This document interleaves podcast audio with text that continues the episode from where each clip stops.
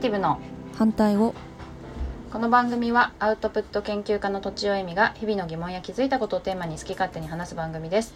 番組タイトルのクリエイティブの反対語この答えは2つあります。1つは破壊もう1つはコピーです。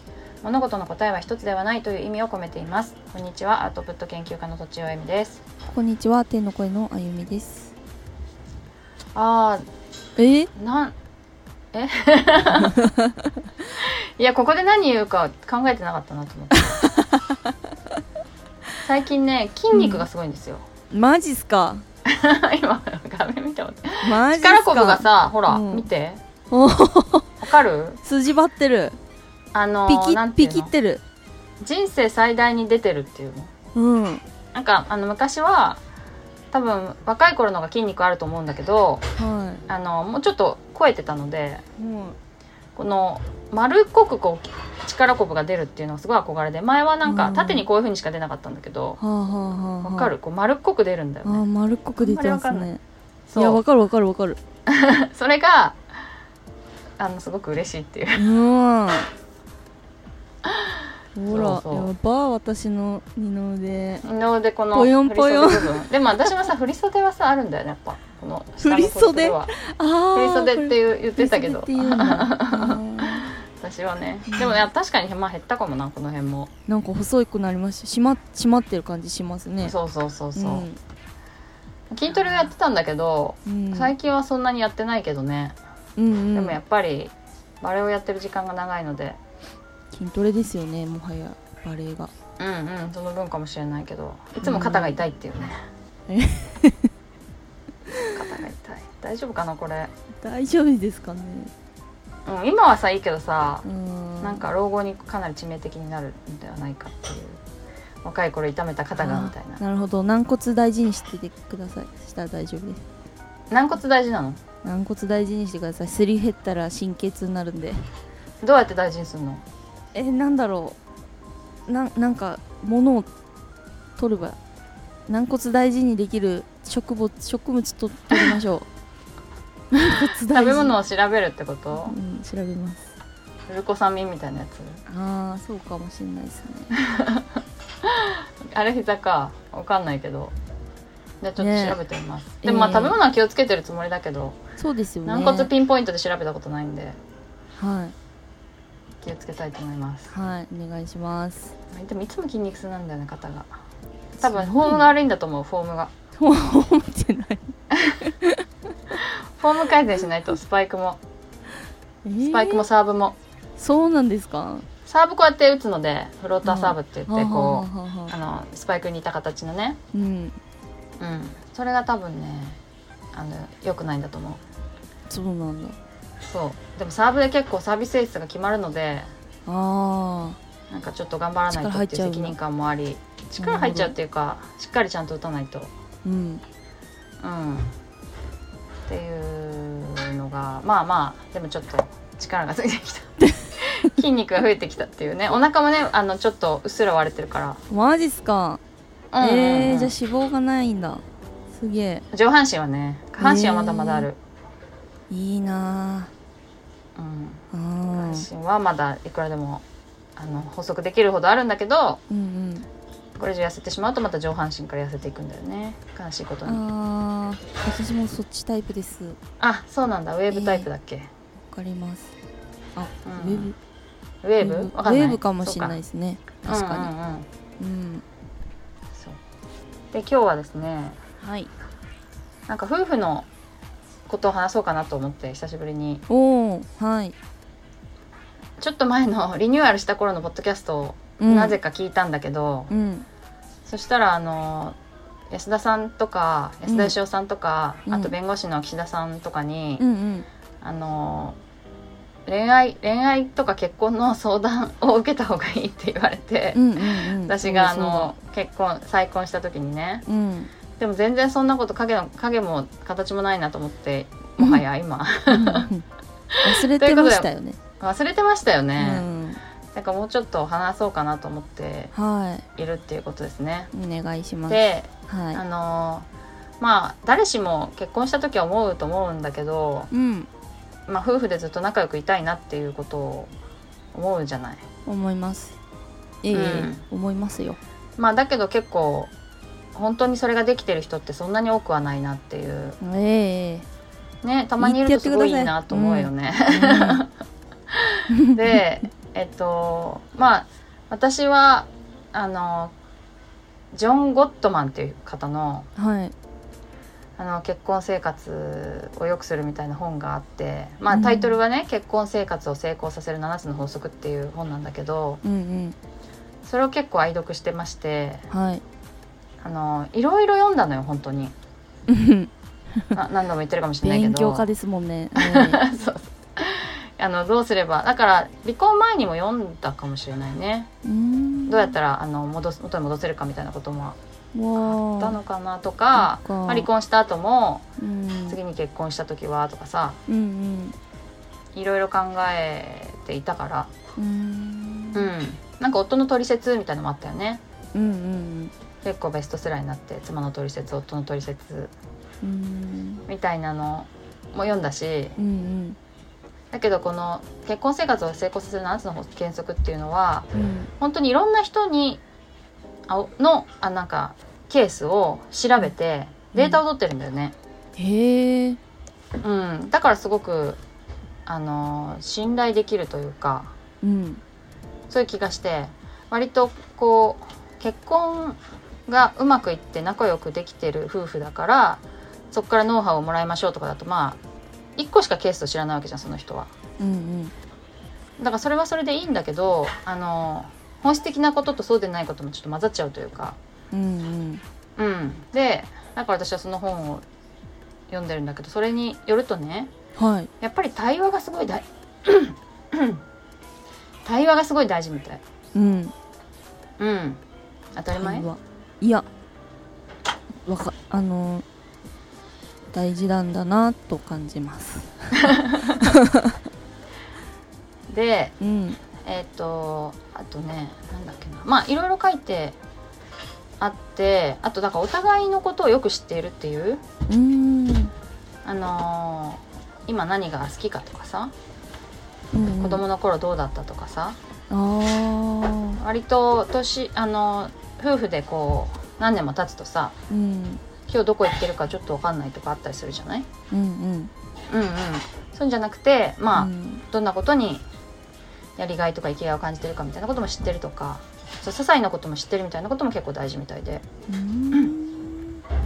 そう。でもまあもちろんそんなことは関係なくそんなことは知らなくてもよくて家庭内で割り切って仲良くやってますっていると人もいると思うのでうんそれを別にあの批判するつもりはないんだけれども、うんうんもちろんそうですよね。そうそう。私はなんとなくやっぱ対話をして、うん。お互いのことを、まあ、知っていて何でも話せる方が、まあ、今のところ楽そうだなというか、うん。うん。いいね。思ってやっているんだよね。うん。で友達に話してそれいいねって言われたのがうん。あの毎毎晩良かったことを発表するっていうお互いね。うんでそれ前になんか別の時に話したと思うんだけどはい。その本当にこう形式的に今日の良かったことをみたいな感じで 話すんだよまずは。うんうんで本当にあの良かったことを一言二言で終わっちゃう「このご飯が美味しかった」とか終わっちゃうこともあるしうん。あと長く話すこともあるんだよね。うん。うん、であとは良かったことじゃないことも話すあで良かったことじゃないけど、うん。ちょっと話したいことがそういえばあったわみたいな感じで話すこともある。へえそれもあるんだ。そう。だから別に良かったことじゃなくてもいいんだけどうんうん。絶対お話しするっていうのが、まあ、ルールになってるって感じかな。あらいいじゃないですか。それでうん。あのでお話しすることないんだよってならないように良かったことって決めてるっていうことかな。あーなるほど。どっちかっていうと。うん。であのなんでそれにしたかっていうとうん。あの楽しい嬉しいこと？喜び？うん。違うな。なんかお祝いが大事っていうのをどっかで読んだんだよね。それはあの、うんうんうん。ジョン・ゴットマンの本ではないんだけどはい。なんか同じことで喜べ喜びあるのが大事って言われててうん。